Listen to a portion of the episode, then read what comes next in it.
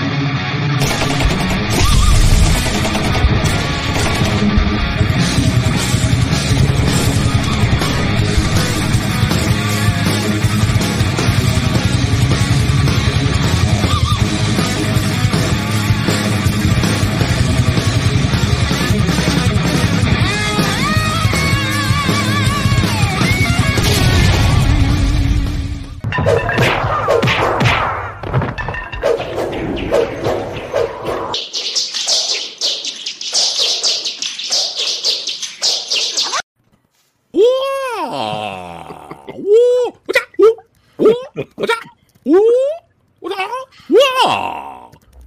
That's right. What's going on? All you Bruce Lee movie loving maniacs out there. That's right. We are here to represent represent the shirt, y'all. Represent the shirt. Hold on. Shirt. There you go. Shirt. There- Oh shit. That, that- that's how we do it. That's how we do it. Funko Pop it. That's right. That's how we do it. Representing our love for the man, the myth, the legend, Bruce Lee. Oh, look at that. He's still got his pops in the boxes. Yeah, So do I. Look at that. this is the way. That's the way. What is going on? All you badasses out there. That's right. Welcome back to another episode of Versus, the 20th. Uh-oh. I'm still moving. I'm still moving. I'm moving. Technical difficulties. The host is moving. That's trouble. The one Third person that we episode? expect to That's have right, the we- least technical difficulty. Are we back? Yes. Yay! All right. Woo! All right. here's Ric, Ric. Ric, Ric got. What do, you, what, do you, what do you have there? Got pop one. Ooh. Well, that thing is huge. I got pop two. This is the one with the blood on it, so that was a special one. That Okay. All right. And then, of All course, I got the gold. Ooh, the gold. Ah. Yeah, there you go. All right. So we had a little lag there, but fuck it, we're gonna keep rocking and rolling. Versus episode, the twenty third episode in the series, and the Kung Fu Avengers are back. They have returned. That's right. We have. That's right. The Kung Fu Genius himself. There you go. Look at those guns. I'm jealous. Kung Fu Genius himself, Alex Richter in the house. We have filmmaker, martial artist, badass Kyle Wong. That's right. Keep an eye eye out for Night Watch. We have Eric, the Asian movie enthusiast, in the house. That's right. Yay! Frank Djeng, the master of remaster. That's right. Buy 88 Films, Eureka Products, Well Go USA, three companies that are badass, and Kung Fu Santa himself. That's right. Ric uh, The number one Meyers. host of the Kung Fu Extravaganza in two weeks. Two weeks. Right? Not right Two. now. Two weeks. Yeah. Two weeks. That's right. Two weeks.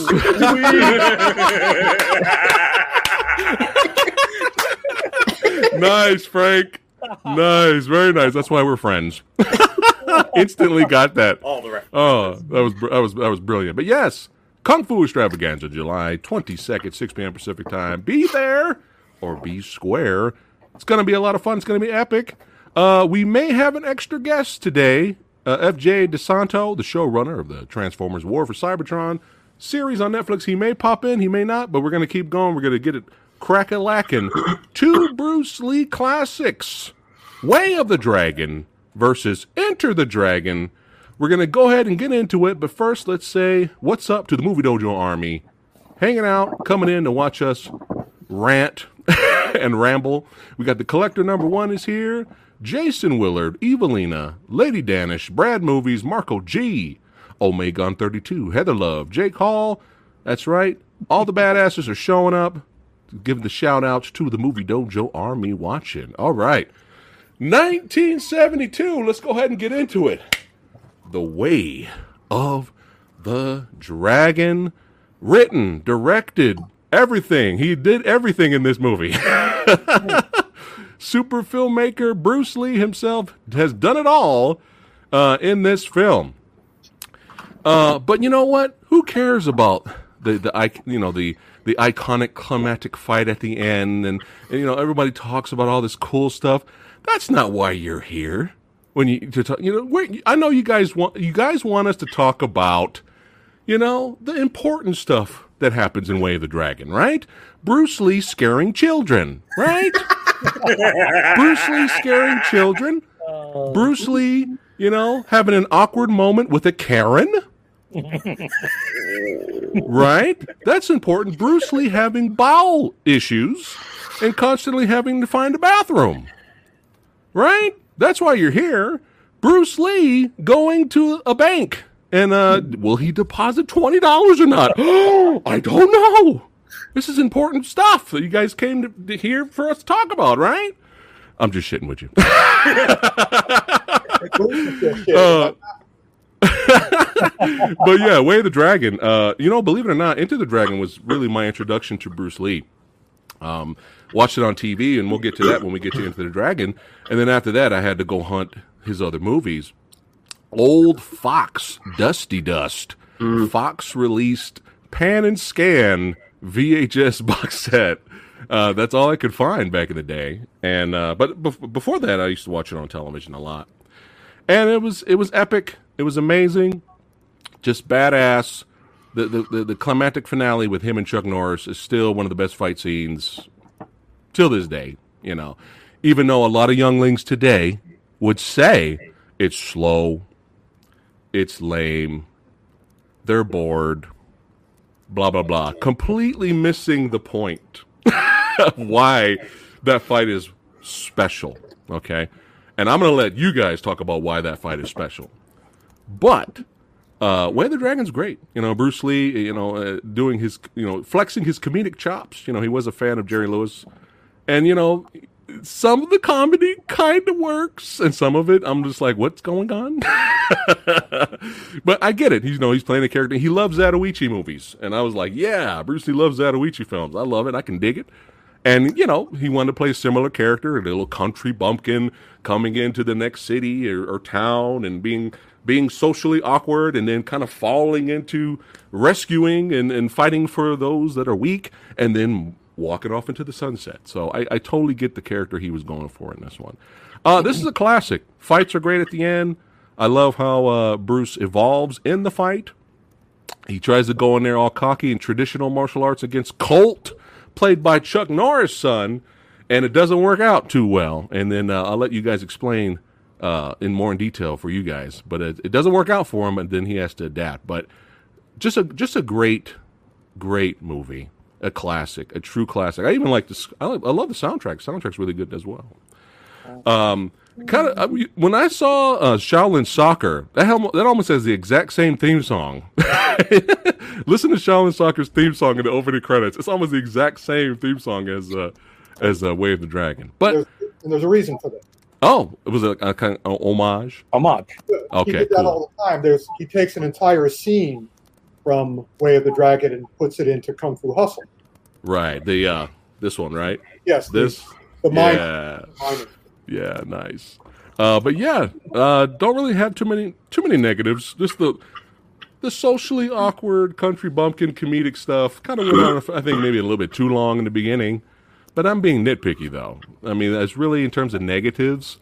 Uh, it was cool seeing Muhammad Ali in the film, uh, starring as the assassin that was trying to uh, uh, kill Bruce. I'm just kidding. Come on, didn't anybody think it was Muhammad Ali? Come on, that guy looked like that guy looked like discount diet Muhammad Ali. Come on, Oh, Hey, Muhammad were Ali Light. there you go. oh, but yeah, I can't as of right now can't think of too many negatives.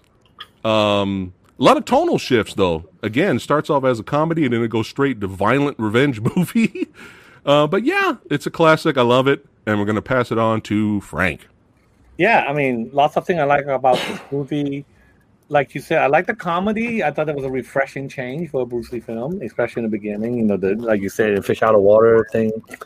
Uh, I like how the film didn't feel like it's a Hong Kong film, or the way it's shot, the the way the scenes, you know, the, the way it played out, didn't feel like a tra- traditional Hong Kong film. I feel like, especially, I mean, obviously it was set in Rome and all that stuff, but it felt like watching a, European or, or American production. It, it just the just the way it was presented that that makes it you know kind of refreshing. I love Nora Miao. I think she was fabulous in this film. Uh, in fact, Nora Miao is one of the people we were trying to interview for my martial arts documentary.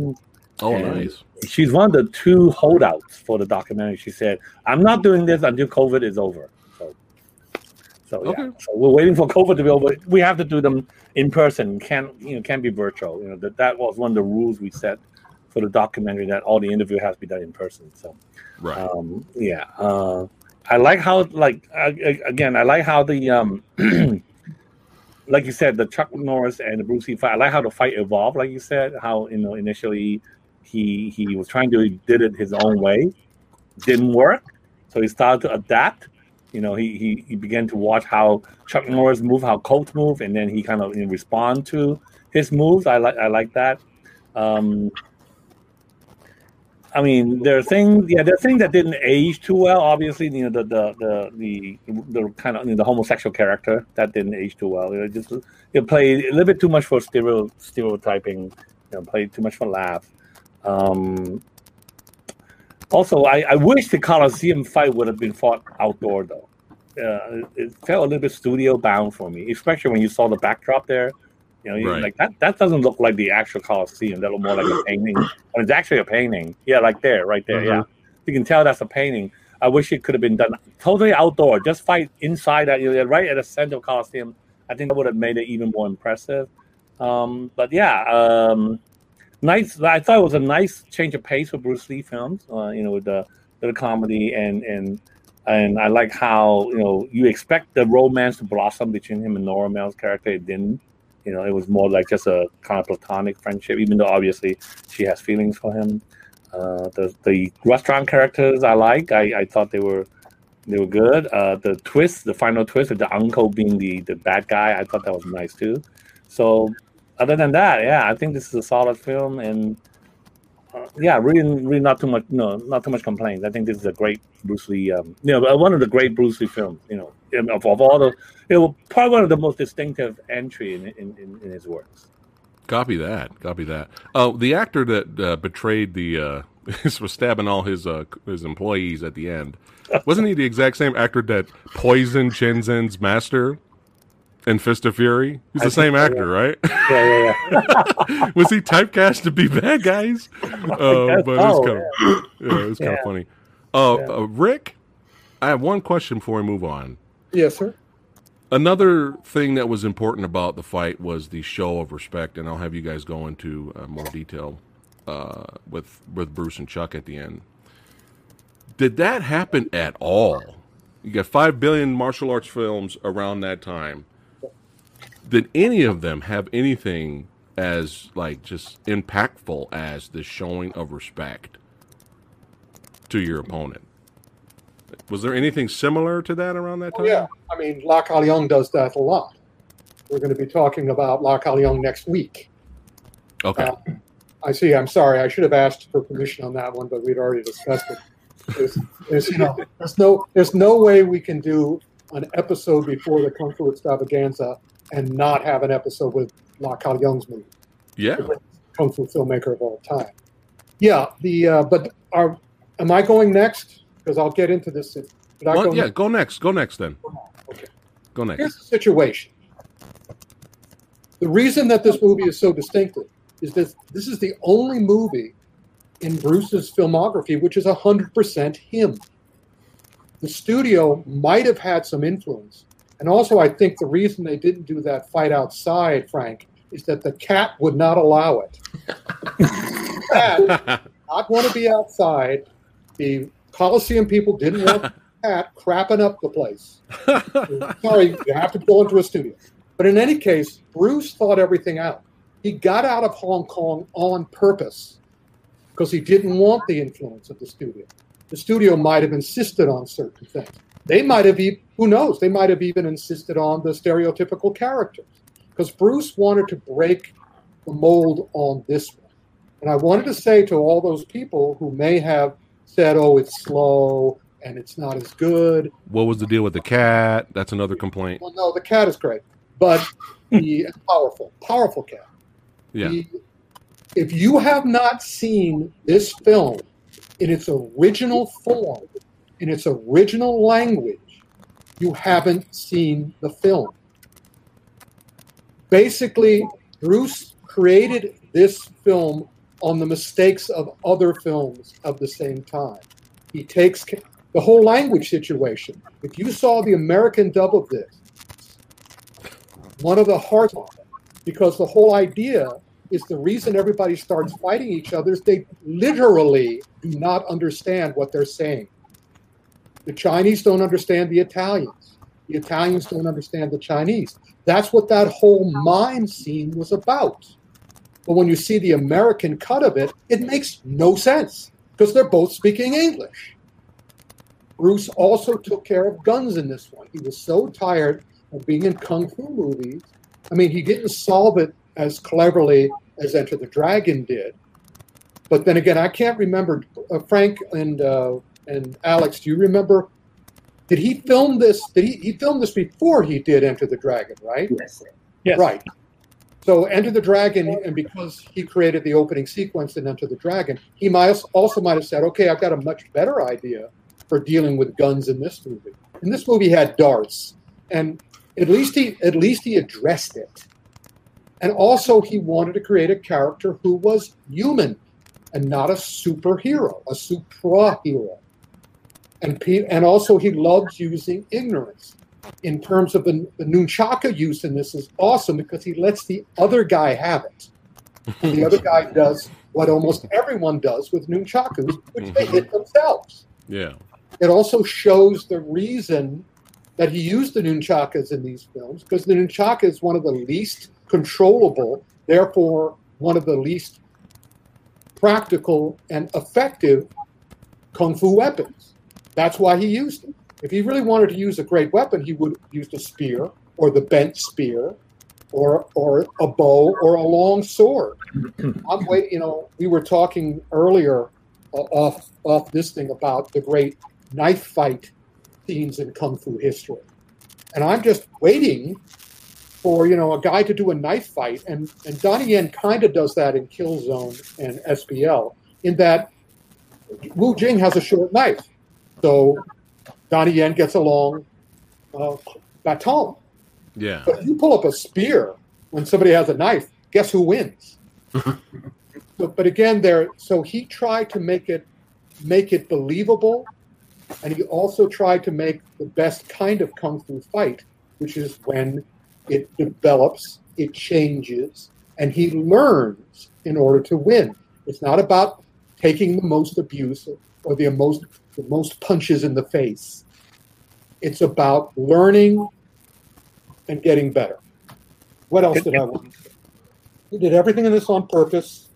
Um, took care of guns. Oh yeah, and he also really wanted to get across the stranger in a strange land aspect to it. That's why he he just threw every single little tourist cliche. And apparently, according to I believe Shannon's husband told me at the first Bruce Lee memorial dinner, that Bruce based that on experience, uh, experiences he had before he was a star, going to foreign countries. You know, he had become the Chinese Superman in the interim. So that's why I think a lot, uh, some people didn't accept him just being a bumpkin. But he wanted to remind people, yeah, that's what he was before he came back. He was a failed American actor before he came back to Hong Kong. So it's, to my mind, again, I treasure this movie because it is the purest expression of Bruce's art that we have. It's the sole movie that was at least 99.9% Bruce. Carry on. I, I uh, can I add something real quick? Of Um, course. Because you mentioned the darts. The, the I think one of the reasons he used darts in this film was at that time there was a very popular TV series based on the martial art novels, uh, and the lead character, you know, he he his his his kung fu. He you know I mean his weapon was darts, flying dagger. And Right. It's called Xiu Lei Fei Dou. You know, uh, Lei Fei Dou, yeah, I was yeah, gonna yeah, Xiu Lei Fei Dou, lead flying the you know, the lead flying dagger. So that was a very popular TV series at the time. So the the tune he was whistling in the film before he started throwing the darts, that's the theme song from the, the, the TV series sung by Roman Law. Oh. So, so That's yeah, so cool. again, How like you cool said, unless you li- listen to the Cantonese version or the you know the Mandarin version, you wouldn't have gotten that reference. But This, That's this how is why Frank and Alex are so effing important. Yay. They're both, Uh. both going to be on the Kung Fu Extravaganza. That's it, Alex. You've already been chosen. You can't get out no of it. choice now. I got can only it one. Exactly. Alex, are you going to go into a little bit more detail about the cat? Uh, yes. I I, Um, I I was young and I watched it and I still got what the cat was all about. I got I got it. The metaphor. But Yeah. there's people in chat asking, like they want to know what the cat what was the deal with the cat. So when we get to you, if you And want to go remember, into in, detail. yeah, and Jackie Chan's second big movie, he does cat style. That's right. Snake in the Eagle Shadow, yeah. All right, Eric. Yes, I. Uh, it's kind of refreshing rewatching these movies because it's been a little while since I've seen them. First time watching them on Blu-ray, which is nice, and uh, obviously having these discussions with you gentlemen always allows me to learn more about this stuff. But I think, you know, when I was younger, I was one of those guys. I'm just like, come on, man, when's when's Bruce going to kick someone in the face? You know, like, let's go. Especially that scene where they're in the back behind the restaurant. He's just about, he's like tuning up. He's ready to show him the practice, and then the the uh, the guy comes out of the back. He's like, come on, guys. Customers. Like, "Hey, come on, we got we got customers here. "Oh." but nowadays, I do appreciate a lot of the stuff in the setup. I mean, I uh, I really like the fish out of water stuff in a lot of movies. I, I just saw one uh, just the other day, a new Kiyoshi Kurosawa film called To the Ends of the Earth that uh, has like the same kind of thing, except it's more uh, more serious and there's more anxiety in that film. But you know, I, I, even knowing who Bruce Lee was, going into this film again, rewatching it, it kind of disarms you a little bit. You know, he's uh, you know, it humanizes the guy and it makes him kind of a likable character. And it's almost like the opening hour of audition. It's like, hey, it's going to be a nice romantic comedy. You're like, no, no. So you know, you get that somebody who doesn't, uh, never saw the movie, be like, what is this, like a Bruce Lee comedy? And then he starts, he ups that intensity, and I think it does a nice job in making that transition. Uh, I think it gives a nice example. We talk about fish out of water stuff. It's a nice example about how you could communicate with people, uh, not having to use language, just using mannerisms. Like the part where he goes, this one, I like this, where he's like, yeah, the bad guy, and it doesn't have the shot of the bad guy, but when he understands, and you, you see the look on his face after this, and he's just, it's a look of terror. And I love that scene. I'm going to do my impersonation of him. Kung Fu. And then there's the scene near the end too with uh, with uh, Chuck. You know where Chuck is hobbling and he still wants to fight, and Bruce is just like, Mhm. just don't do it, man. Like I'm giving you a way out. Just just don't do it. And it, there's So I like those scenes in this. It's re- really nice. Uh, you get some added bonuses. Uh, the lead actress is quite fetching, I thought. And I noticed that even more this time on Blu-ray. And then I, yeah, I because gotta that's more a male. and then uh, I gotta say, you know, Bruce makes his movies, but if Chuck Norris wasn't in this, it would be less memorable. That final fight, man, is just legit. Yep. So, I mean, uh, I actually enjoyed this more on the recent viewing that I had previously. So, yeah, this is a pretty solid flick. Oh yeah. And plus, you know, you can't you can't beat, you know, this scene.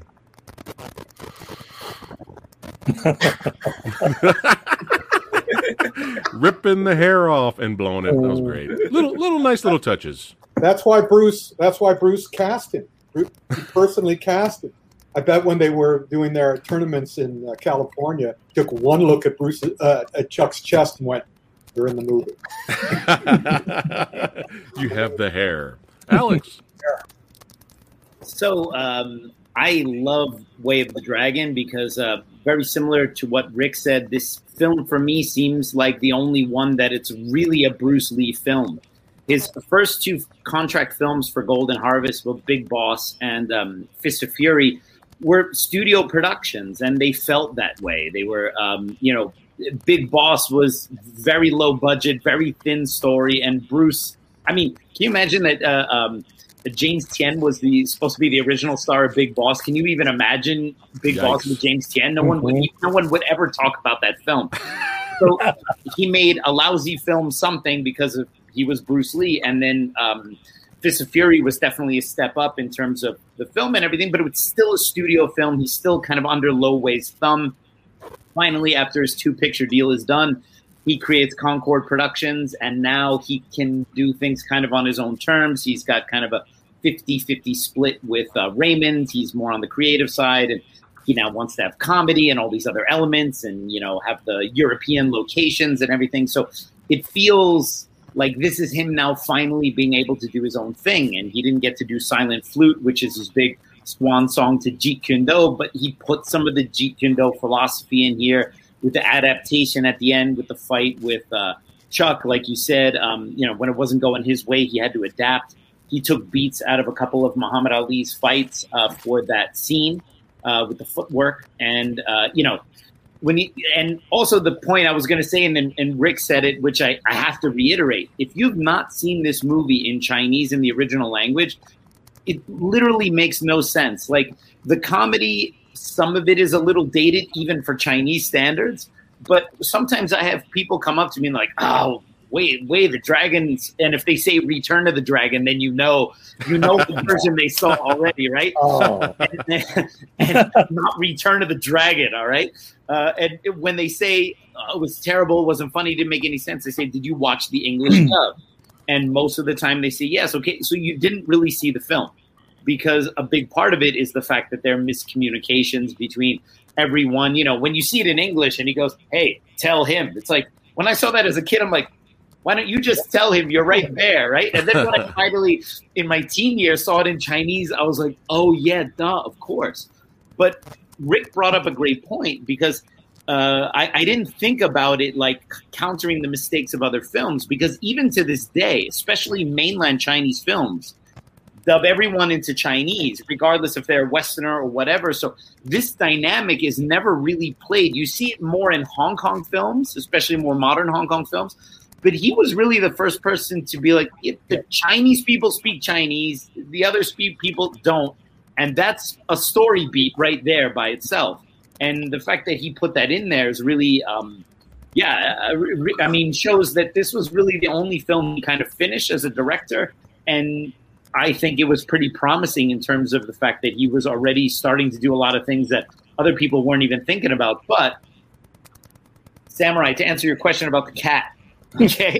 because people ask about the cat. Yeah, I know, but they're asking. Chat's asking. So, So, let me have so. Mito Uyehara, who was the uh, uh, kind of the the main guy running Black Belt magazine, he actually talked about this in the late '80s, and he said that uh, Bruce originally wanted that cat to be like like like to show like how a cat kind of plays with uh with its prey, you know, and to Yeah. kind of make it seem like he's kind of playing around with Chuck or whatever. But even Bruce admitted that the final product didn't it didn't actually come out the way that he initially intended it, and so that is essentially the reason why the cat is there. So, uh, and little side piece of trivia: when Bruce originally wrote this film, uh, he intended to call it Enter the Dragon, and uh, later decided to save that title for his uh, for for another project, and then called it Way of the Dragon, which is, by the way, not the translation of the Chinese title, which is Mang Long Guo Gong, which is uh, the fierce dragon crosses the sea, which is Yeah. a very cool title. It's just not as Yeah. smooth in English, but I actually I like the Chinese title, and Yeah. um, also the Chinese usually refer to anyone who leaves China and goes to a foreign country as a fierce dragon because they dare leave China to begin with. right, So they also say if he wasn't a fierce dragon, he would not cross the sea. So right, a very a very perfect title. So I love Way of the Dragon. It feels like a real Bruce Lee film for me, and uh, that's all I got to say about that. The re- Nah. and the and the real title is is literally illustrated in the credits. Yes, Yeah, with the Dragon Boat. Yeah, Yes. the, the- the- the boat going across, eh? yeah. He's Nice. smart. Bruce, can you imagine what would, what would have happened had he lived? Oh my God! Absolutely. I know. There would I know. no need for any of us. Nope. uh, one more little tiny nitpick came to my head. Little tiny. It's tiny. What? Okay. All right. This movie, despite the mini bosses and the main boss, has the most least threatening thugs ever. You know, least threatening looking thugs ever, ever. But it's still fun. Doesn't ruin the movie. But Remind yeah, me of those guys point. from China O'Brien a little bit. Well, I mean, I They're mean, all Samurai. Now that you mention it, that that- I mean, I do feel that the the opponent, you know, his opponent in the first half, first half of the film wasn't as worthy as the you know the Japanese guy, the Yeah, other, yeah, the other American, and and the mini bosses and then Colt, the main Right, bosses. right, right. Yeah, yeah. that's the whole idea. He's building up, and if Bruce hadn't been there, those villains would have been perfectly fine for the rest of the mm-hmm. staff, but not for Bruce. And Bruce uses them as a lesson in how to fight. Copy But that. then- All right, Then the other guys come in. copy that. Kyle. basically i did see this like tw- let's see i saw these films in 91 so almost 20 years when they came, out. And i grew up watching the dubbed versions and now that i went over the years over the years don't shake your head at me ric. I actually got the dvds that actually had the cantonese and mandarin dubs and then the blu-rays.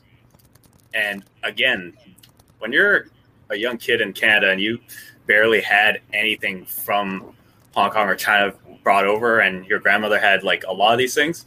It was like hard to find like any Asian actor to to actually look up to, but Bruce Lee was the immediate one that I looked up to, especially when after watching The Big Boss and Fist of Fury. But when Way of the Dragon came out, I connected with it so much more because now that like I grew up more and him having the control creative control of directing and acting in it and expressing himself properly in this film and whatever Game of Death would have been at the time, but that'll be another discussion whenever we get to that one. But just seeing how Bruce Lee made his superhero persona human in this film, like just being the a normal human being of just I'm brought over to help out a friend and then seeing him interact with everyone and just even the subtle hints of like not understanding language now back when the dub as alex ric and frank have po- pointed out it's just yeah the dub. And everyone's just speaking english. I'm like this is weird. Why am i not getting bit? Finding out later on like ah there we go. Yeah no one understands any language is not a thing anymore. But seeing how that played in a factor, and then even seeing how my friend and I, a friend and I, we actually discussed the fights, the alley fights with the henchmen at the start and the staff. And my friend pointed out those guys aren't stunt dudes; they were just the tough guys to show up. And there's like, yeah, just beat up the staff, and then let Bruce show off what he could do. And I was like, that's a good way of putting it. And then leading up to Kiwan Shik and Robert Robert Wall, like two great cut up karate masters in their own right too, and just beating down the original staff members, and then both of them just going, "Is your name Tom Long? Is your name Tom Long?" and then and then Bruce Lee just like, "Yep, all right, let's do this," and then fights them both, fights them both, and I just remember, I'll still have that scene in my mind where Bruce Lee just trips Robert Wall and punches him in the dick. like, punches him in the dick. I'm like, Bruce Lee could get away with that, everybody. Bruce Yeah. Lee could get away with that. You His balls cannot expl- fight his- Bruce Lee back. His with balls exploded on impact. that. straight up punch him and took him out. That's that's in the director's Yeah. cut. Did we? Exactly. And the script, Alex. And then, and then even the the humor too, like um, when Nora Miao's character was talking talking with Bruce Lee right at the fountain, and then the, the Italian model beauty comes along, and they're just having this moment. I just remember in the dub version they just cut it out all the way of just yep, she Yao leaves, but in the original version is Nora Miao leaves, and then he goes with the woman to her apartment. I'm just going, I wonder what's going to happen here. And when I finally saw it, he's just just practicing in front of the mirror, and then finally just you see her coming out the room topless. and He's like, Uh, Yeah. and then leaves. I just Yeah. immediately He runs out of there. laughing. Arrivederci. and I just knew that like we I want to see more of what Bruce Lee had like if he acted more beyond like Way of the Dragon and acting as himself. And of course we have like the iconic fight between Bruce Lee and Chuck Norris, which is again like nothing can emulate that as a show of respect between the two, especially when they just have that moment to warm up, just getting everything loose. And then I was like, because in a real fight, no one's gonna let you warm up at all. This was go at it, be done. But here, this was a mutual respect See the- between I see the cat there. work. Look at the cat at the cat, bottom. The cat's even the warming up cat's warming up. The cat's warming up exactly. But on that, um, yeah, That's the respect only right there. Exactly. Leaving This is him- fun. This is phenomenal. Mhm. it's it's really a beautiful scene and even at a young age when i watched it i was like that that shows a lot of respect as a martial artist and again bruce lee is still an influence to a lot of people and still to me and continues and no one can emulate this film as much as they try which we'll talk Yep. about soon but that's, that's, All right. uh, that's my thoughts on it Copy that. Very, very well said. A year later, 1973, Enter the Dragon, directed by Robert Clouse, starring John Saxon, Bolo Yeung. Gotta love some Bolo. Jim Kelly's son, Jim Kelly, the legend, is here, and this was my introduction to Bruce Lee. Watching this on on television with my dad, and I, I I didn't know anything about James Bond at the time. I didn't know I was watching a James Bond ripoff. I didn't know I was watching that. You know, with the cheesy James Bond villain with Mr. Bigglesworth, the cat. You know, like I didn't know that's what I was watching. I was just like, wow, it's some kind of spy film. Uh, with uh, I'm seeing a real life superhero on screen with Bruce Lee. Oh my god! I instantly became a huge Bruce Lee fan. And uh, me and my dad used to watch Enter the Dragon all the time. Gotta love the soundtrack. The soundtrack's still iconic till it's till this day. Uh, a lot of people, uh, it's it's very it's very it's this is an interesting verses because there's people out there that say, well, Robert Clouse just got lucky because all his other movies suck. There's that, right? And then there's other people who say that this is the most overrated kung fu movie of all time to the point where when this movie came out, it wasn't even number one in Hong Kong. It was, a Shaw Brothers film was above this movie. Very interesting. This is Yeah. interesting Yeah, facts. no, Hong Kong people didn't like it. Yeah. Oh, I can't wait to hear uh, in detail why, uh, Frank, once we get to you.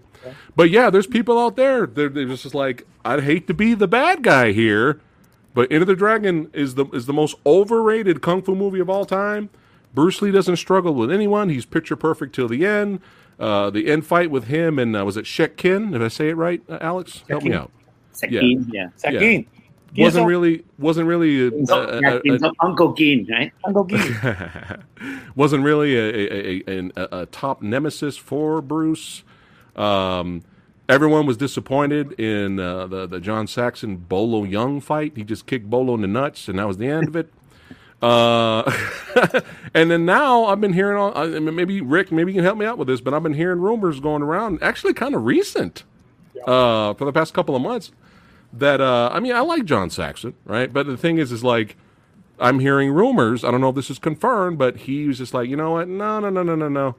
Jim Kelly needs to die, not me. So I don't know if this is true or not. And I and now my mind is completely blown. Like I don't know. This is what I've been hearing. My mind is completely blown because imagine the end finale with Bruce Lee and Jim Kelly beating everybody up. Imagine how much cooler that would have looked, right? Um, but like I said, I don't know if that's confirmed. I'm just here to talk about it, right? Uh, but there's a lot of people that are just like, you know what? We love Bruce. We know why this. Everyone loves this movie. It's iconic.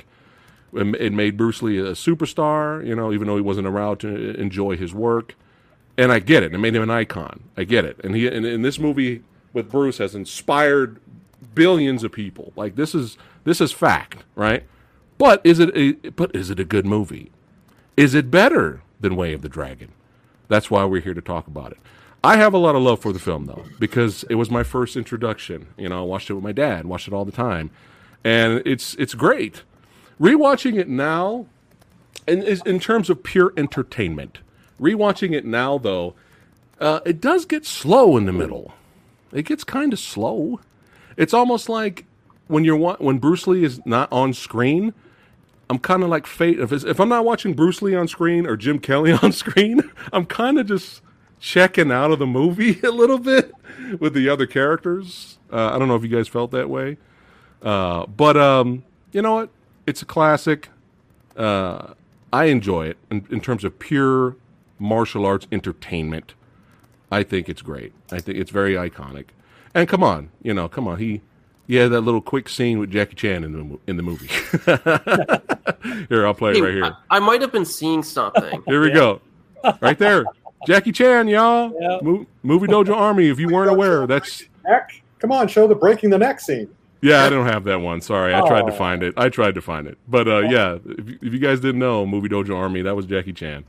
Yep. Uh, but yeah, just there's some badass moments in here, though. I enjoy it. You know, uh, I got the Funko Pop th- as proof. There you go, with the with the with the with the blood cuts on it and everything. Box. Out Yeah, of the I- box. I'm sorry. what kind of collector am I? Samurai likes to play with his toys. I like to play. You've offended me, and you've offended the Shaolin Temple. You know, it's perfect segue, Frank, because I watching this movie before the extended version came out. Growing up, I always was confused with that line. You have offended my family, and you have, you have offended the Shaolin Temple. I was like, huh? I was like, where did that come from? And then with the extended version, when we finally get the scene that wasn't that wasn't cut Right. with him talking to his uh, master. Yeah, Yeah. watch out. Yeah. Yeah, it was like, oh, it all makes sense now why he said that at the end of the movie. But let me guess, the Hollywood cut that because it was probably like, oh, this is too boring, or oh, the American audience is not going to understand all this philosophy, Yep. kung fu stuff, which is which is shame. Yeah. Uh, it's a shame. Yeah, this scene right here. Yep. Yeah, this made all that. This made that in line all make sense. but yeah, classic movie. I still enjoy it. Will I vote for it? We'll find out. But we'll go ahead and segue to Frank. So again, uh, going back to the martial art documentary I'm working on, we actually went to several locations for you know several of the Enter the Dragon locations to shoot like how they are now. So you know, like the opening sequence, you know, the opening shot with that temple door, right? That that you know that entrance, and then where they were doing the fights. Those are two completely different locations. So we had to first go to that place with the temple, then we have to go all the way up to like some you know mountains to where that scene was shot with the, all the fighting with the Sammo fight and all that. Then there's another location where he was talking with you know, Dong Wai, you know, the kid, the teapot, the water. That that's also a separate location. That location is now kind of like a tourist, you know, attraction. You know, like the government will put little signs that this is where Bruce Lee was. Yeah, so like that. That's a separate location from the temple entrance, and then the scene with him talking to Dong Wai. You know, that's another location, and, and then the location with him and Roy Chiao. That's near where he was talking to Dong Wai. So so anyway, and then we went to the cemetery where he went to visit his mother or the parents or the mm-hmm. sister. You know, that's all that's on the Hong Kong side. And I remember there were like mosquitoes everywhere when we climbed up to the cemetery. You know, it's near Palma Day, it's up in the hill somewhere, and we have to go through these steps and all the grass. So anyway, we got mosquito bites all over. But that was fun. You know, we went we tried to go to all these different locations where they shot, you know, Enter the Dragon, um, to kind of show people how you know where they are and how how they're not. But anyway, yeah, like like Samurai said, this is not an iconic film. You know, um, without this film, there wouldn't have been all these. You know, this is like sort of like the kung fu film that started it all. That led to you know all these Jackie Chan, Jet Li, Donnie Yen, what have you. You know, the score is iconic. You know, a lot of different scores iconic. Um, obviously there were flaws. Yes, like the middle part was slow. And once he got to the island, that whole middle part was kind of slow. Um, the reason why Hong Kong audiences didn't like it was they felt it was offensive in certain in how the you know like like Chinese were portrayed, um, especially in that banquet scene. It's like why are there sumo wrestler in there? You know what I mean? Like like Yeah. this is a know this guy Mr. Han is Chinese. This island is supposedly you know near China, what have you. so why do you have like these sumo guys doing you know the wrestling and they felt it was a like it almost like reinforcing the stereotyping of, of how like Westerners perceive Chinese, you know, that uh, like Mm. that extra Orientalism. So they felt this is not this is not made for us. It's like sweet and sour pork. You know, if you go to Hong Kong, nobody eats sweet and sour pork in Hong Kong. it's not it's not like that. So they Yeah. felt kind of kind of offended by it, and they felt that this was made not you know the targeted audience weren't us, you know, is, is the Westerners, and so that's why this film didn't Okay. do too well in Hong Kong. But Gotcha. yeah, again, like I said, icon, you know, this is an iconic film, and uh, and also one other thing, what they didn't like the fact that almost everybody on the island dressed like karate folks, you know, the, with the with the karate ropes, right? You know, Right. the, the, the Hong Kongers said, well, you know, you know, the, if, if you practice kung fu, you wouldn't dress like that. You dress like how Bruce Lee dresses. And why do they all dress like they in the karate section? So again, you know, this, this, this, they felt that they were, they felt that they weren't doing the research, so to speak. But Gotcha. Yeah, I mean, I you know, this is a classic film. I mean, that's how most people were introduced to Bruce Lee. So it's, it definitely has its standing and status in, in the history of martial arts films. Um, yeah, so I don't know what else to say. I mean, it's Were there any? Did you have any negatives? Any, ne- any negative. negatives? well, yeah, like, like like I pointed out, uh, the middle part is kind of slow. Uh, again, Shek Kin, you know, the fight with Shek Kin, you know, he, I mean, he tried to move like a martial artist. He Shek Kin was really not that well trained in martial arts, but you can see that he tried hard with the kicks and stuff. Yeah. So again, I agree. Had it been a more worthy opponent, I think that final fight would have been classic, or even like you said, with you know with Jim Kelly and Bruce Lee joining him, that would have been that would have been even better. And also, I'm I'm always surprised at how short this scene was. Uh, you know, this scene lasted no more than ten minutes. It was nine minutes long from the from the moment they went inside to the end with Mr. Han getting stuck by the spear. That whole scene was just nine minutes long, so it's incredibly sh- brief. Um, you know, you know, uh, I sometimes wish that it could have gone a bit longer. And again, I wish that it could have been a better fight, especially the scene before with them all fighting in the courtyard. There should have been more fights within that courtyard, but still, yeah, iconic film, no question about it. Copy that. Well- and I. Yeah, go. I wouldn't be surprised if even the Dark Knight Rises kind of borrowed uh, the end finale fight because that when I was watching Dark Knight Rises in theater, I was like, dude, this is Into the Dragon. Everyone's brawling out in the middle, and you Yeah. got the two f- iconic figures standing there, like Batman standing there like Bruce Lee while everything's going crazy in the background. I was like, this is Into the Dragon. It kind of made, kind of made me Rock, laugh. the Rock uh, ripped it off in Skyscraper too. They have a whole Hall of Mirrors fight scene at the end. John Wick Really? two. John Wick 2, yeah. Oh, wait, too. John Wick as well. Yeah, wow. very- I, yeah. Very okay, I didn't know that with Skyscraper. I haven't seen that one. Well, here's I oh, what? I completely forgot about it. But yeah, uh, The Rock used Skyscraper to pay homage to the, the movies he loved when he was growing up. That's And- sad. So it's not really. Skyscraper's a lot of fun.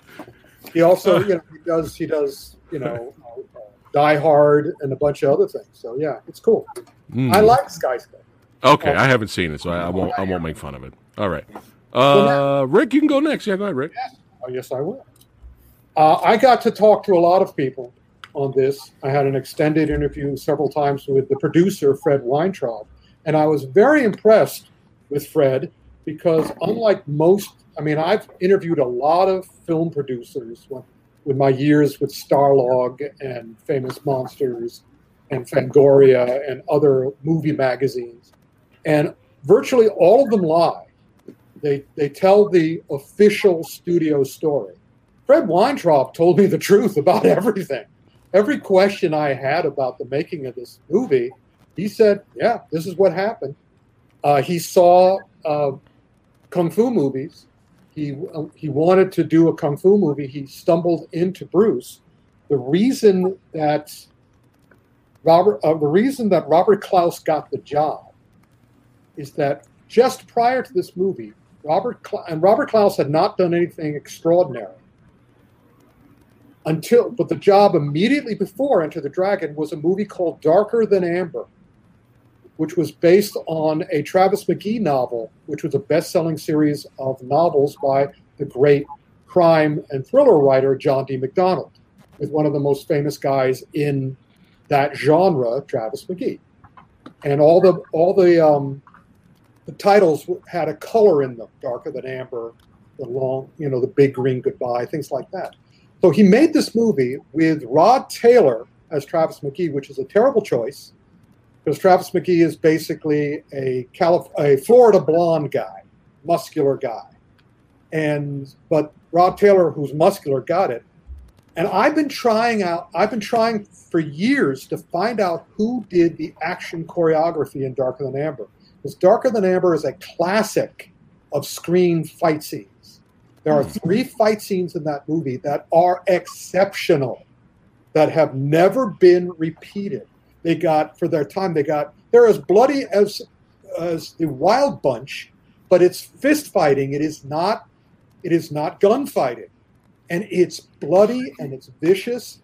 There's a scene that I still can't find uncut, where Travis is being forced to dig his own grave in a swamp graveyard, and he they have a fast fight, and Travis McGee winds up using the shovel as a spear and kills his opponent that way.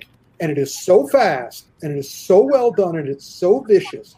The final fight, he fights William Smith, who um, Clint Eastwood fights at the end of Every Which Way But Loose, all over town. If I'm thinking of the right movie, it might have been the might have been the sequel. But William Smith is a big hulking guy, who, uh, in fact, William Smith is the guy that CBS wanted to star in the Kung Fu TV show. They wanted William Smith to star as the monk, and, and the producers are going, no, he's a huge hulking Western actor. So David Carradine was a compromise. It's something that I talk about in uh, Films of Fury.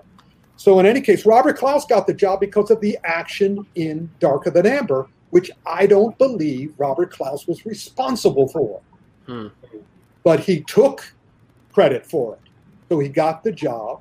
And again, without Bruce Lee in this movie, it would be seen as the way that most people see it, which is, you know, you come right out of a comic book. It is a it is a clear chop socky fortune cookie. Um, uh, you know, it's supposed to be a baseball movie, and they're putting football players in it. In other words, complete lack of understanding of not not understanding the Chinese is different than Japanese. Uh, it's it's ignorance. It's limited knowledge, but it had Bruce, and at least Fred and Robert Clouse knew what they had in Bruce. Fred specifically. So Fred instructs Robert Clouse, let him do what he wants. He directed all his own scene, fight scenes. He directed the opening sequence because when the movie wasn't working, at the very end, they hadn't filmed the opening sequence that, that now appears in it until Bruce came back to Fred Weintraub and said, I think I have an idea how we can make this work. And he films that opening sequence. Also, Fred told me that Bruce was so concerned and worried about doing this movie that he got a facial tick.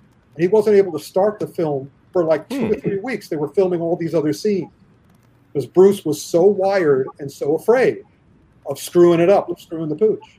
But finally, he calmed down and he got into it, thanks to Linda, his wife, and and other people on the set. Uh, Shi Ken, of course, they got the reason they cast Shi Ken as the villain is that Shi Ken is most famous villain in Hong Kong cinema because he was the villain in all these early Wong Fei Hung movies, and he became identified as that villain. So even though I mean, Westerners again are going, why is Bruce beating up this old man? This old man is no challenge to Bruce Lee, but it was because they were catering again for the Hong Kong audience. And the same reason why they put in Angela Mao as his sister. I mean, she she's wasted in the film, but she plays the she plays the victim, and of course she is great, and Bruce is great, and have the energy and that's and the reason this movie works so well is because Bruce Lee is in it. Because it's so bad, the movie, he's he looks even greater. Because there's nothing that even compares to him in this film. And you know how Jim Kelly got the job. Jim Kelly was not supposed to be in this film. Jim Kelly wasn't in this film until the Oh. night before they were supposed to leave for Hong Kong and the person that they cast, which I believe was a gentleman named Rodney Tarkington. It's in my book. It's in all my books. Yeah, Rodney Tarkington. He was cast, but he felt that he was being used. He felt that you know you're not paying me enough, and so and Fred Weintraub just sort of went, man, come on. He this Rodney thought he had Fred Weintraub over a barrel, and that he'd have to pay him more.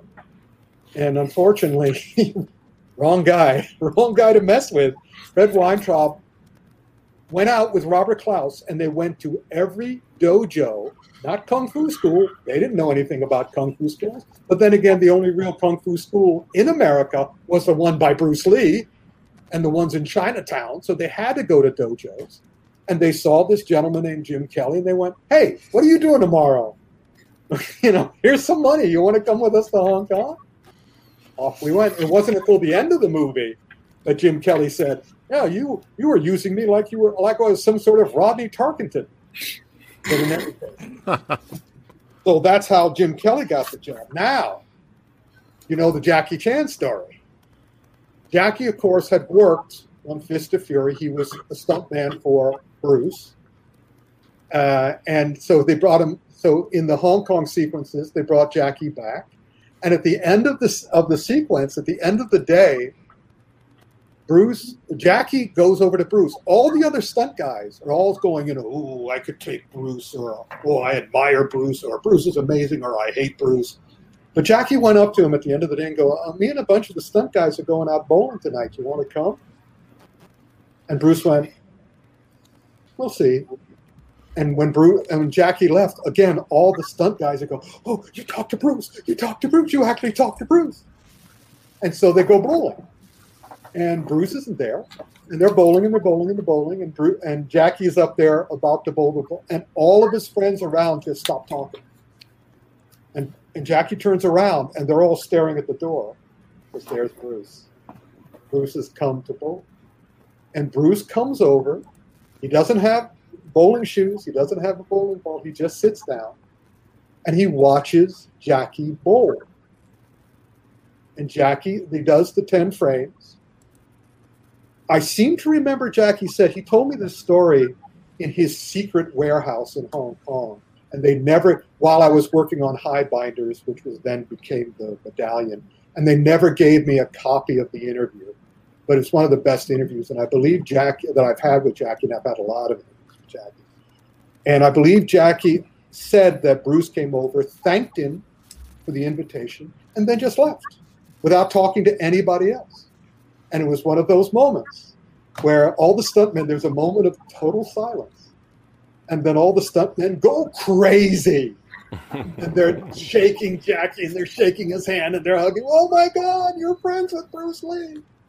So that was cool. Then, now we, yin yang we get the Sammo story.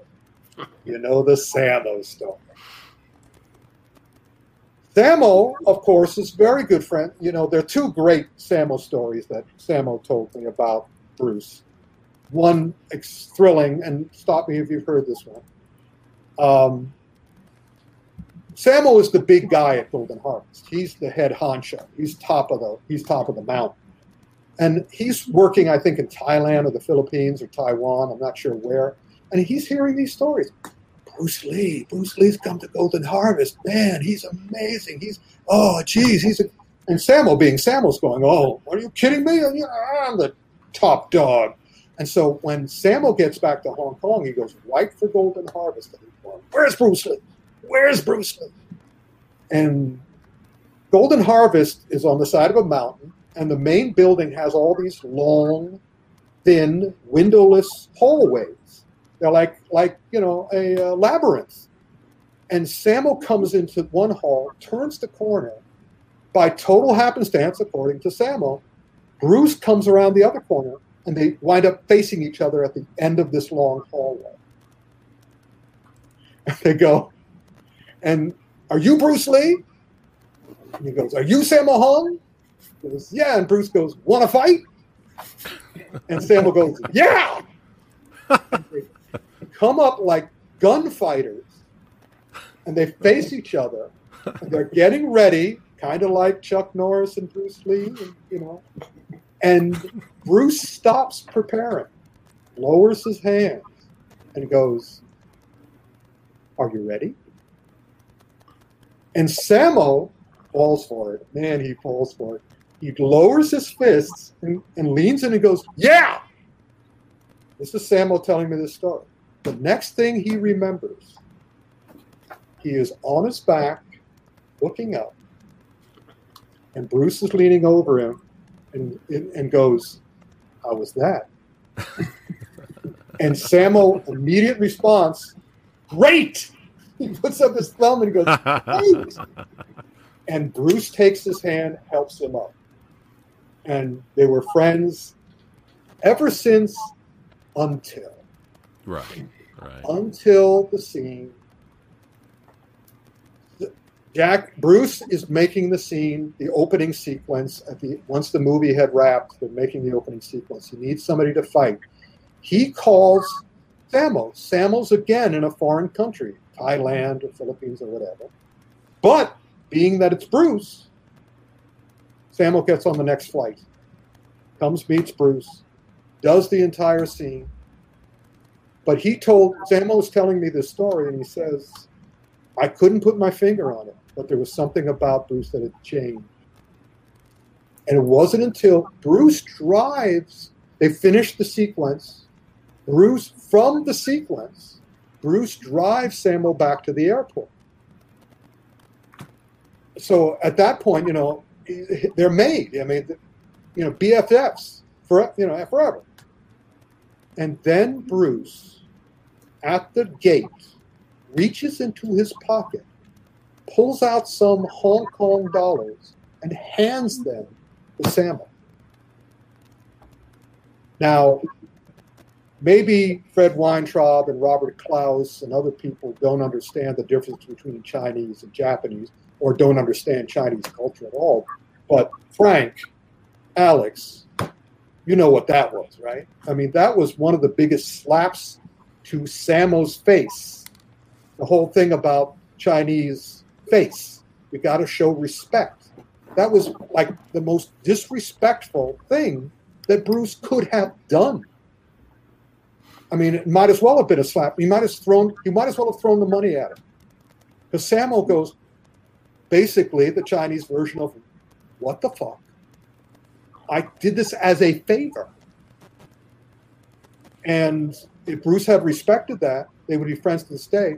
The end of the story was that Sammo told me the story of when somebody comes up to him in, in one of his clubs and tells him that Bruce Lee had died. And Sammo just looks at the guy and goes, okay, Bruce Lee died, great. And that was it. That was. But a, a little, Yeah. a little bit later though, Ric, when he did Enter the Fat Dragon, Yeah. was that was was he kind of more at peace? No, But no, No. I thought that was like an homage, wasn't it? Death too. He also did Game of Death too, which is why I've been. That's why I institute instituted the concept of the fan ghouls.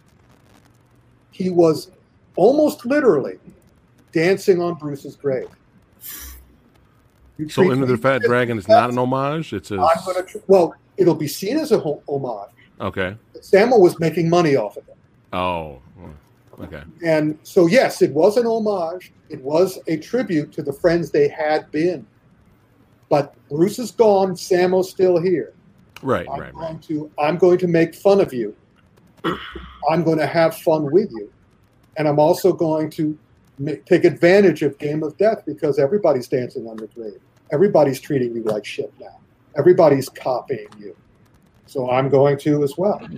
The other nice, the other nice thing is, you know who that kid was, Frank. You know who the kid was. Yeah, don't worry. Yeah. Yeah, and you know, tell them who. He became one of the best latter day. Martial Martial art choreographer, actor. Yeah. yeah. Yeah, he does. If you want to see good kung fu, following Jackie, Stephen, I call him Stephen Tung Wai, of course, Yeah. because that's that's the Western name. That's who that kid was, and he just grew up to be a great choreographer who I really admire. Stephen Nice, Tung, nice. Stephen Tung Wai. These Yeah. are, you know, Yun Bia- uh, Yun Al, Yun Wai, all these guys. So I think that's it for my stories. Unless you All have right. questions. So Hold on. something. Let's go on to something fun here. How was it meeting these two legends? Oh, Jim Kelly We well, I still think you can see the interview. I think the interview is still on. I did it at the uh, Albuquerque Comic Expo, ACE, and it was awesome because I got there and they said, "By the way, I get off, I get off the plane, I go to my table and I go, you're interviewing uh, Jim Kelly," and I went, "Okay, great." And they filmed the interview. I believe if you look, if you you know, uh, ACE or uh, Albuquerque Comic Expo Jim Kelly interview, you can see the interview. And I was very happy with the interview. Jim seemed very happy with the interview. I gave him signed copies of my books, and we sat opposite each other in the dealer's room. And when I ran out of Purell, he gave me his bottle of Purell, which I kept. I still have it somewhere. Uh, I I just thought it was great. And again, I never heard it from him, but I was supposed to interview him again at an event, I think in New Jersey. And I was told by the organizer, not by Jim, that Jim didn't want me to. And and I I was you know I figured okay because I'd already interviewed him once, wanted to give somebody else a chance. But later on, I heard that he said that uh, it, I didn't make the interview enough about him. He said that, or somebody in his crew said Somebody said he said that. All right. So That again, sounds like I'm someone in his crew to- probably said that. I'm not going to. I'm not. Yeah. I had a wonderful time with Jim. Jim treated Yeah. me. I thought I treated him. You watch the interview. Mm-hmm. You, you know, you can tell I do talk a lot. but I, I believe I showed him as much face as I guess I'm. But you guys decide. But yeah, that's Jim. Our, and yeah, there's with the great Angela Mao. Angela, She's awesome. they're all awesome. I mean, I've got to meet them, and I also understood because of all the time, I, all the years I spent, or the months I spent in Hong Kong, that the Hong Kong and the Chinese react to me very cautiously. Because you know I'm Mo Lo, I'm you know Harry Foreign Devil, and and also I love these things, which surprises them because they don't love them as much as I love these movies. And so the first time I met Angela, she was very prim. She was very. I met her. Was, was I with you, Alex, we, and with you, Frank? It was at the uh, New York Asian Film Festival. That was the first time I met Angela Mao, and she was very. Uh, what, reserved. what, you mean 2010? I don't Was know. 2010? Because she was the Lifetime Achievement Award recipient. Yeah. I, I was think- the inter- I was the interpreter. Yeah. Yeah, Oh, but cool. this she, we were off in the party, and she was very reserved. But then the next time she saw me, just like so many of these actors, like the guy in uh, Kung Fu Hustle, they were like, we had been friends forever. Her face lit up, and everybody, oh, you know. Sammo did that too, because once they understand that I know what they do, and I know the difference between Chinese and Japanese, and I know the difference between Kung Fu and martial arts, and all the rest of it, then they sort of like relax. They say, all right, Mo Guilo, at least Mo Guilo understands what we do. So, anyway, All right. Uh, Erik. Yes. Similar to some of these other Bruce Lee films, I do I tend to enjoy the non-action stuff more when I rewatch them lately.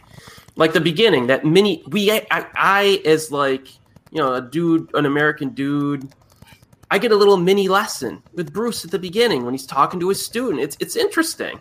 You know what I mean? He goes to the kid and he's like, "Hey, listen, you know, the kid's kind of lackadaisical with his first kick. He's like, come on, we need some emotional content here. then the kid gets too mad and overdoes it. He's like, no, come on. You know what I mean? And, and then he bows and he doesn't keep his eye on him. He smacks him.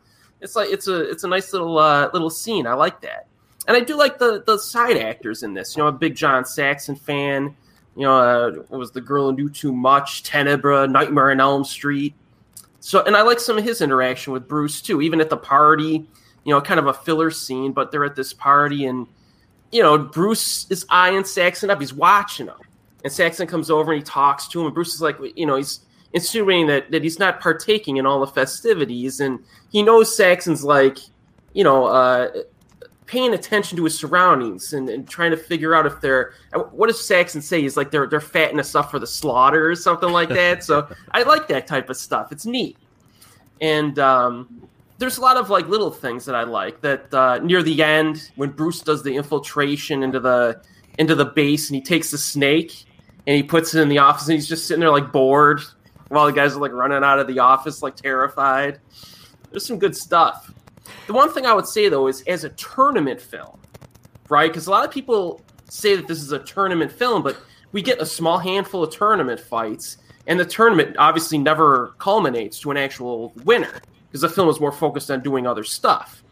Um, so I think people need to understand that because I have seen some people complain about that, like, oh, like the tournament, they only get a few fights, but it's like, well, you know, they, they focus on some other stuff that's entertaining. And I would say the ending, like the final villain, if that scene ended before the glass room, I'd say, yeah, it was disappointing. But once they get into that room, it takes it, I think it takes it to the next level and it, it, it makes it definitely a satisfying finale, satisfying final fight. And we've seen it mimicked multiple times over the years as well. So I, you know, and it's good to use that scene at the end of the film. You have the, you know, a good solid uh, finale at the end. So, I mean, I don't know what else there is to say about this from my perspective, but I very much enjoy it. But I'm still not sure. I don't know which one I'm going to pick tonight. It's kind of a hard choice. So we'll right, see. right. This is interesting. All right, Alex. Before you talk, my friend, I got a question. Yes. I always heard that this kick was real because Bob Wall pissed Bruce Lee off, and he actually cut him with the bo- he cut him with the uh, broken bottle, Yeah. and Bruce yeah. was pissed. So I wanted like, well, you would know if this is. I wanted to double confirm that that this is Well, real. So, so that's one of those things that is like the big Hollywood legend, and there are a couple people who dispute that. There's some people who say because um, Bob Wall had accidentally cut Bruce with um, with some with the bottle in the previous scenes. Yeah, And and so the story was Bruce was kind of pissed and wanted to kind of give him a real kick. And that is the urban legend. That's what most Okay. people tend to believe. okay, Um, but I've heard other people say, no, that's not true. That didn't really happen that way. That was just made up or whatever. So it's a bit inconclusive, I suppose. okay. Not according to Bob Wall. Oh, Did I- Bob Wall say it was legit? No, he said what he said was Bob Wall was again. He signed this to me. He he, he said, "Wait," and he went through his pictures at the Comic Con and he picked this one out. He said, "This was our relationship. The expression we have, the fun we're having with each other." What he said happened was he did. Bob accidentally did cut him, and he felt terrible about it. So when that scene came up, he said, "Let me have it. Let me have oh, it." Oh, all right. Right. And after he did the kick, this this was like immediately after the kick, because Oh, wow. Bruce, again respected him so much for taking the kick, and Wow. he came back and basically did. He didn't do the exact same thing Sammo did, but he he did the equivalent of, "Good, good job." And and Bruce came back and said, "Yeah, you too, man." That's Oh. what that's what Bob said. That's cool. That's Yeah. pretty cool. Although a little little trivia. You know that backward flip and kick in the film Yeah, that Yeah. was done by Yuen Wah. That was not done by Bruce Lee, but Yuen Oh, Wah yeah. did that Oh, kick. yeah. Right. Now, absolutely. Right. it doesn't. No, I might have been seeing things. It's a quick shot. Is there a quick shot of Yuen Wah at the party? Yes. Yeah. Thought I saw. Okay. Yeah, okay. oh, He, catch, he catches the first or second Everyone half. has a- I mean, has yeah, quick for- shot. Yuen Biao, Lam Ching Ying, Yeah. you know, you Yeah. name it. You know, they're all in there. This is this is Lam Ching Ying right here Yeah, going Lam through the glass, yeah, right? that's Lam Ching Ying. Yeah, right That's here. great. Right there. Boom. That's great. And you know, you got the great Bolo Yeung here. He's got a cramp in his leg. You know, he's trying, to, he's trying to get rid of that cramp. You know what I'm saying? Uh, but yeah, Alex, go for it, my friend. Yeah, so this movie means a lot to me because this was my introduction to Bruce Lee. So uh, I, I started martial arts with karate because I saw the Karate Kid and a bully knocked out my tooth, and I wanted to learn martial arts to defend myself. And then I was homesick one day from school. I don't know, I had something, and my dad rented. And God bless, my dad is German, so Germans like the movie has nudity. Who cares? I am German. My son can Bravo, mein Herr. so I'm like, I'm eight years old, and my dad brings this movie. He's like, You're into martial arts. I think you might like this movie. He puts in Enter the Dragon. My mind is blown because this Bruce Lee guy is unbelievable. and there are boobs in the movie too, which we want to talk about. So as an eight-year-old, I'm just like, oh my god, this movie was created for me right now. This is going to be my life. So I essentially became a total Bruce Lee fanatic based on watching this movie, and I started buying all the magazines, reading everything about him. And then one day I was at the mall in Middletown, New Jersey, at B. Dalton Bookstore, and I saw a book from Bruce Lee to the ninjas martial art movies by this guy named Richard Meyers. Who's that? Who's that guy? And I saw this book and I was like, and it had on the cover a picture from Enter the Dragon, and I was like, "Mom, mom, mom, the book, the book," yeah, yeah, yeah, because I didn't have any money. I, I pulled the book down. Eh, that's the book right there. I have it right over here on my shelf, signed by Ric Meyers. Das ist der Buch. And and it was like it was a little bit more than my mom wanted to spend because it's like a hardcover. And I'm like, no, mom, mom, look, look, Bruce Lee's on the cover, mom, mom. And then I, I begged her to buy me the book, and I, and then oddly enough, for my next birthday, my cousin, who didn't know I had the book, bought me another one, and I had two of them. I had like the hardcover and the softcover one. So anyway, I start devouring this book and finding all about Bruce Lee and then what and about the other films and the other kung fu movies. So if it were not for Enter the Dragon and not for Ric Meyers' book, I literally would not be a professional Wing Chun instructor who just talks about kung fu on YouTube and teaches people this awesome Wow. martial art. Like literally my entire life changed because of this movie and Ric Meyers. So like that is why that that is like my whole trajectory right there, right?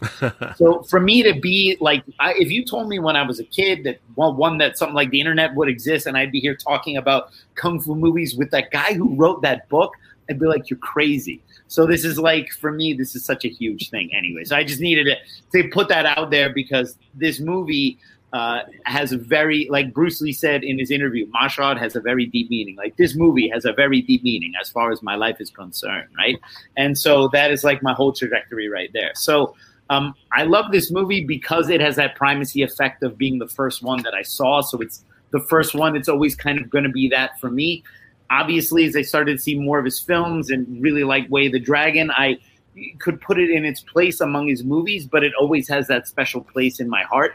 Um, and having gone to Hong Kong many times, like Frank talked about, I went to all the different sea places where they shot it, the different locations, Chingsan Monastery, and we, you know, the, the even just looked at the place which was the exterior shot for Han's Castle, which is not at all where they shot it, and and like like uh, like Frank said, like one scene, it's like three different places where they shot. It's not even nothing is like really cohesive in that movie.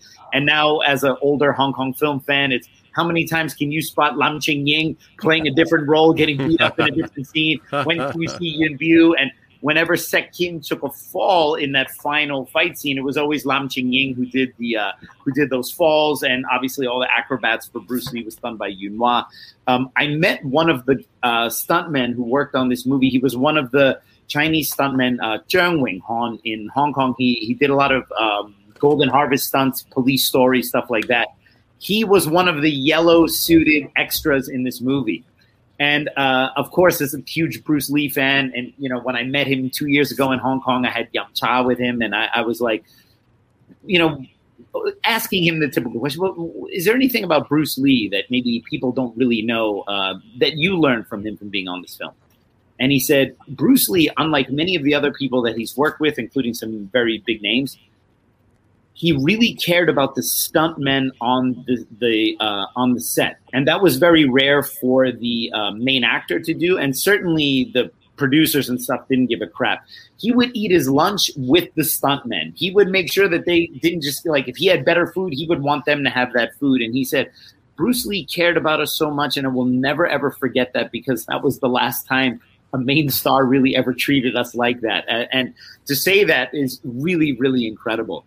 Uh, and and so that that's kind of one of those things that I always remember. Also, the stuntmen were pretty salty on on the set for one reason, had nothing to do with Bruce Lee.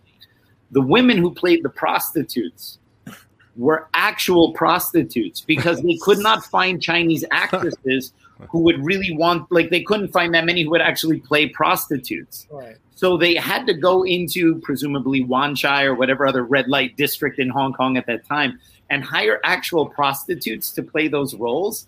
and they had to essentially pay them their hourly rate, but for the whole day for all the hours they worked.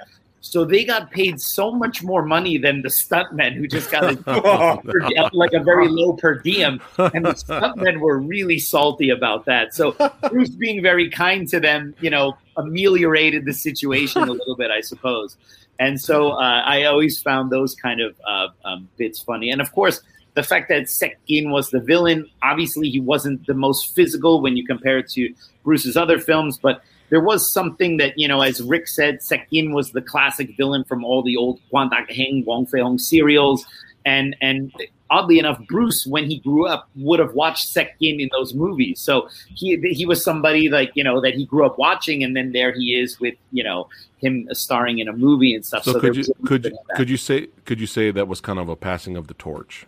Yeah, absolutely. Although one thing you have to realize, which is so crazy bizarre about that story, passing of the torch, yes, to Bruce, the new generation, only to realize Bruce would die within four months of filming those fight scenes with Shek Kin in 1973. And Shek Kin lived until 2009. Yep. Man, and wow. and you think like he was kind of old and aged back then, and wow, like he lived until recent memory, and Bruce was the one that died only a few months later. So uh, it's it's a bit bittersweet because it really should have been that passing of the torch, but it ended up uh, it ended up not being, and so um, you know that I always feel like you know Bruce. The only cut of this movie that Bruce Lee saw was without the music. He he saw a cut of it without Lalo Schifrin's amazing soundtrack, which like you cannot even imagine Enter the Dragon without that iconic soundtrack. And so mm-hmm. Bruce saw an early cut of it without the music, so he never actually saw the film the way we all really know and love it. So that adds a little bit more to the the bittersweet uh, uh, aspect to to this film and what what it could have been for Bruce Lee in his career. So anyway, it has that primacy effect. I really love it. And um, uh, oh, yeah, I had I had to click on that comment there. Quentin Tarantino definitely doesn't know what he's talking about it's one thing to say he, he wants to make Bruce Lee some kind of asshole in his movie. That's fine. But it's another thing for him to now pretend that that somehow was historical fact. That's mm-hmm. where that's where I, I have a really really big issue. So, but anyway, that's probably a that I that's uh, don't even get me started. That's all I'm going to say about that. Right? I'll go ahead and pass that on. nice. All right, Kyle. Man, how do I follow up after everyone? Jeez. but definitely. I remember watching this just recently and taking it all in. And again, like as Sifu Alex put it, this film really, really shines on, and especially when Erik said that when Bruce is teaching Lao, Lao like emotional content, I actually take that that specific terms and put it into my own films because a lot of when I was trying to be a, starting off as a filmmaker and seeing like all the YouTube act, action choreography and everything else. I just realized that a lot of it back then when YouTube was starting out was all just two guys fighting. And I was like, what did Bruce Lee say? Emotional content? Oh, yeah. Where is that? And I would look at these fight scenes. And then when I wanted to do fight scenes on my own stuff, it was like, okay, what really needs to be here? Story and characters. Okay. Why are these two fighting? What's the reason for it? Are they going to learn from anything? And even though I went on my own journey on that, it was just more or less like I had to learn from that, and this film actually helps that type of type of filmmaking where you have to understand the emotional content that goes into fight scenes, especially how Hong Kong, Japan, every Asian country understands how martial arts works to a certain degree of certain Asian countries of how martial arts works in certain ways of just still upping the ante of how the action has to be. But on that, like that's what was missing in a lot of action films in certain still countries. is. Still, it is. still is. Still is. I didn't want didn't want to say it right away. Thank you, Ric. Um, but other than that, like you, when I really looked at this film, I really found out like when you really watch it, Bruce Lee's character does not like want any involvement with this mission until his old family friend says, yeah, by the way, your sister and I were shopping through town, and then we go to Angela Mao's character, and there gives him a reason to go to the island, which is finding Bob Wall. Even though, yes, I, he has to go against Shek Kin, um, his character, because of the whole Shaolin, Shaolin Temple debacle that Han as Shek Kin did. It was more or less like he he's just doing that for Braithwaite, but he, personally, he finds Bob Wall's O'Hara just like, oh, you're gonna be there, okay.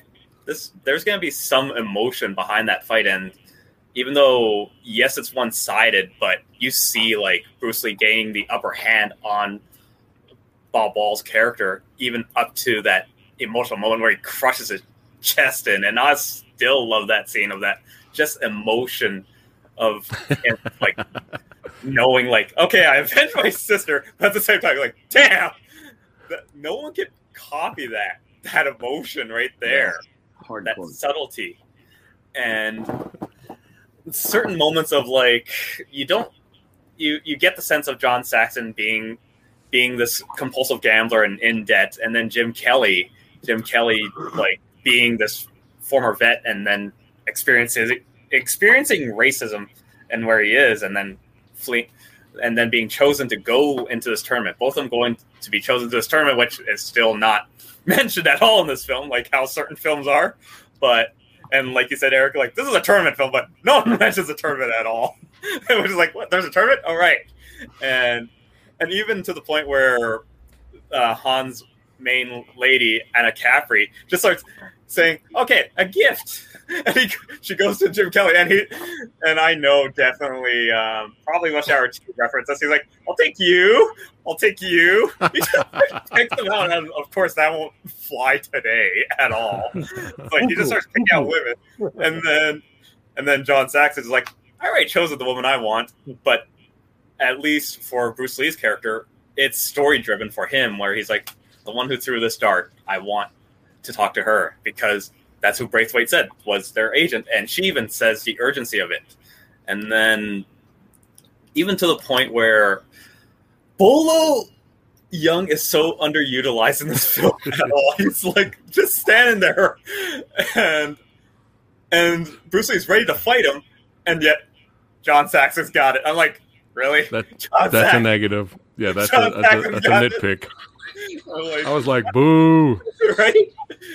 To see Bruce Lee fight with Bolo Yeung would have been great. Seeing Yeah. him fight with with Sammo Hung at the beginning, as much as as Ric told the story, like yes, they gave us a good moment that we got a Bruce Lee versus Sammo Hung. Sa- Sad that what happened after is kind of sour now, bittersweet. Um, even to the point where um, this this was like the kind of thing that I totally caught this week or when I watched it was when Bruce Lee's like down like um, in the tunnels fighting everyone and then finally gets captured to the point where Roper has to re-educate him. He was only wearing his one piece and then now as you look at it he has a wrap around his pants uh, around his waist. I was like when did they give him time to change in his captivity? like to just be proper. I just I was like that and then my other friend, he, my same friend, he just like told me one day, "Hey, do you realize in the fight there's like that one guy that's not a stunt guy in the whole scuffle when Han's calling everyone out? This one guy in the scuffle that's not a fighter is close to Bruce Lee, and he's just approaching, and then he's just like, "No, no." I don't wanna fight." it's literally like it's like, "No, no, no." It's literally in the in the film. I was like, "Oh my god!" It's like that. It's, it's exa- I don't know why my friend actually looks at all these extras, like the one extra in Million Dollar Baby, that is so over the top, going like, "Woo!" and then waiting for wait for a high five, and then does it. Han Han's got a Han's got a memory, man. Memorizing everybody, all like all his henchmen's names. That's impressive. Oh yeah, can I can I say can I say something about that because um, uh, Shek Kin couldn't speak any English. Like, he was dubbed by Key Luke, who's Master Po from the Kung Fu series, right? Yes. And basically, he had someone mouthing the lines off camera, and then he would just imitate it in English, which is why it kind of looks like he's saying it, but not really. Yeah, When he starts rattling off all the names for them to go and attack Bruce Lee, you hear Key Luke's Cantonese has kind of a thick American accent, Yeah. actually. So he's like, Buddy Dakoy, like you hear it, it's like, oh if I spoke Cantonese like that, my wife would yell at me, right? But he had like a very like American Cantonese accent, which was kind of interesting. There's also another famous flub in Enter the Dragon when um, when everyone is fighting in the courtyard and Bruce starts fighting uh, Han, they have one wide shot which pans out. And Bruce has already started fighting Han at this point, and you have this wide shot. And if you look, you have the sea of the guys in the in the black uniforms and in the red uniforms, and you see Bruce without his shirt and Han like leaning on a on a on a pole like this, and Bruce is directing extras where to go, and, and, and you can see it in the wide shot. And once once you see this, you can never unsee that scene ever again. Right? La la la la la la. la. I'm kidding. Thank you, Alex, for like I again we can appreciate this movie for what it is. It is it like it we could agree, I could say like if it was like a Bond film, it would have been Roper, but adding Bruce Lee to it added merit to it to be Yeah. like in his own way of like his own film to return to the to the US, but it's sad that he never got to see it and see it Yeah. full completion and it yeah, like Yeah. that's all I gotta say And, about this. and we got uh, you know we got a chance to see Bolo take care of, of his sciatica. oh yeah, like him just crushing people too. Just What You know the, the what one? cr- Bolo specializes in body weight or body training, I believe. Tai Chi. Tai Chi, yes. That's right. That's right. The one crush where he had the guy like this. I don't know about that one. Yeah. How does that? How does that work when he's like he's har- he's he's cuddling the guy? It doesn't. It doesn't. it just doesn't. It just doesn't. oh man, Or production ignorance. I like the scene on the boat when the guy goes, "What's your style?" Yeah. My style. You can call it the art of fighting without fighting. the art of fighting without fighting. Show me, show me that. You gotta love that. You gotta love that. Oh yeah, acting. Be- best New New Zealand accent ever. it turns out to be Australian. Another form of production ignorance.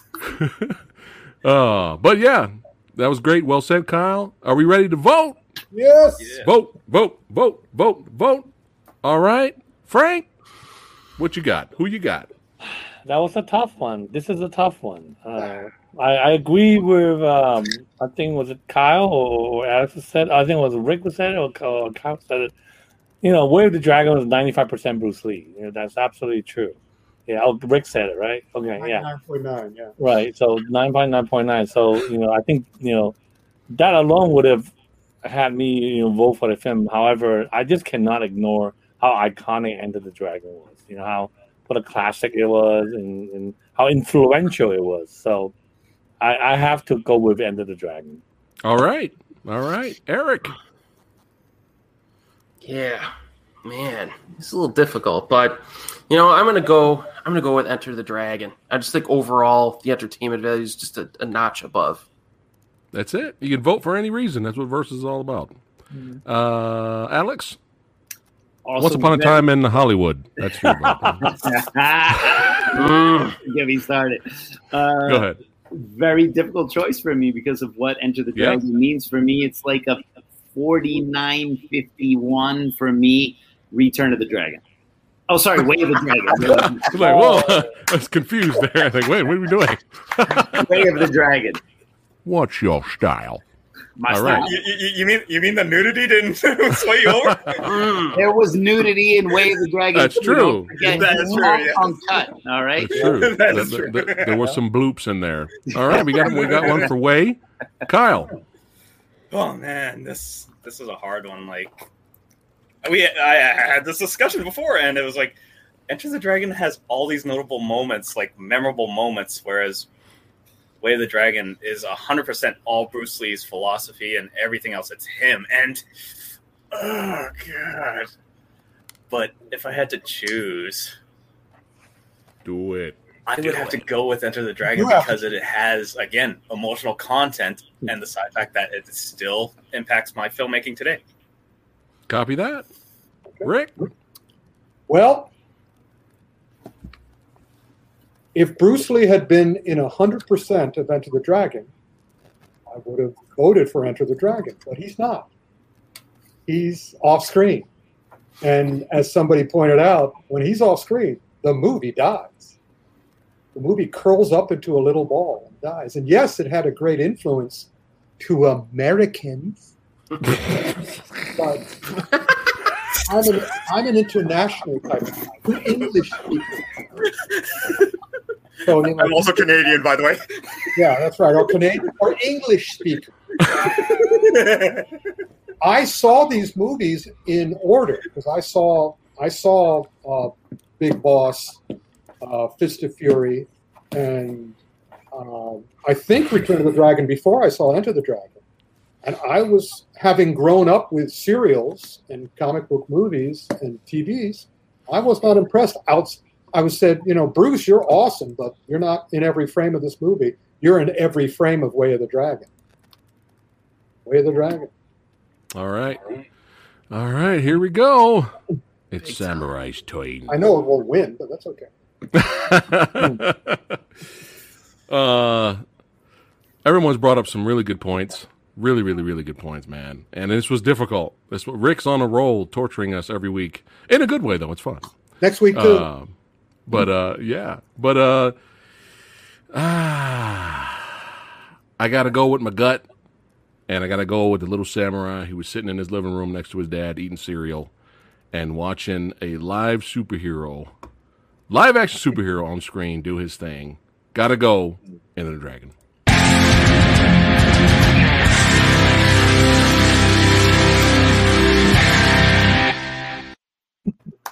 What's the public? What's the public vote? Yeah. It's bad. Oh, It- I'm two percent. I'm not. Here we go. You ready? Internet. The internet voting poll. Well, that's more than I thought Way of the Dragon would get. Yeah. Freaking Westerners. Freaking English speakers listening to the dubbed version. I, I, I, I redeemed myself. You redeemed yourself. this guy. I want to. I I want didn't to point out. all of this. I just want one thing. One thing, real quick. Go ahead, Ric. one of those choices where you know you, you can't do wrong. Whichever one Yeah. you choose, great. Yeah. No Yeah. And it could be for any reason. It could be you could vote because you're doing a critical thing, or be like, hey, the other one, this one had bigger bloops than the other one, so I'm going with I'm going with Team Big Bloops. All right. Oh, I just want to point out one thing real quick. Oh, go ahead, I- Frank. So, so I, I just want to say, like, my first Bruce Lee film was Fist of Fury, and I saw it in Hong Kong in 1980. What happened was, when they first show it in, you know, in the early 70s, they cut out that scene where he kicked that sign, "Chinese and dogs not allowed," because they felt that scene was so too offensive. And then, so they re-released Fist of Fury in Hong Kong theater in 1980 with that scene put back in. So I went to see it at the Golden Harvest Theater on Jordan Road. And when that scene came up, and then when Bruce, you know, lapped, uh, jump up and kicked that sign off, the whole theater erupted into cheers and applause. That was one of the best, most memorable, you know, movie going experience of my life. And Fist of Fury is still my favorite Bruce Lee movie out of all of them.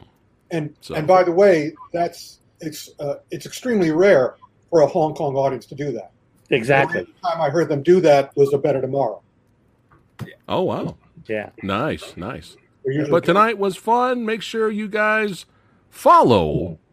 All the badasses info is in the description box below. Subscribe to the Kung Fu Genius. That's right. He will be on the Kung Fu Extravaganza. There's no getting out of it now. He has been chosen. Ric has chosen you. can't get out of it now, Vincent Alex. Frank, Vincent and Frank, come on, man. Yeah, yeah, yeah. And uh, like I said, everyone's info is in the description box. Subscribe to all these badasses. Follow them. And uh, I'd like to thank all you badasses for watching tonight. Don't forget to like, share, and subscribe. That's right. Join the Movie Dojo Army. That's right. It is growing. That's right. Don't forget, July 22nd, 6 p.m. Pacific time, Kung Fu Extravaganza. Spread the word. That's right. And tomorrow is going to be really early for me. I know, but it's, it's, it's fun doing it. It's going to be early, at least for me over here. But we have, that's right, Zack Lee, White Boy Bobby from the night comes for us, son. Oh, yeah. Headshot. Headshot night comes for us, Buffalo Boys. The badass Zack Lee, White Boy Bobby himself, will be hanging out with Samurai tomorrow at 8 a.m. in the morning. Oh, yeah. That's Ugh. Hey, awesome. it's only 5 a.m. on the West Coast. He's in Indonesia, man. That's how we had to make it happen. But yeah, he wants to hang out, and uh, we're gonna have fun tomorrow morning. So make sure you guys join. And uh, this was a lot of fun. and we'll see all you guys next time. Take care. Keep watching movies. That's right. Take care, guys.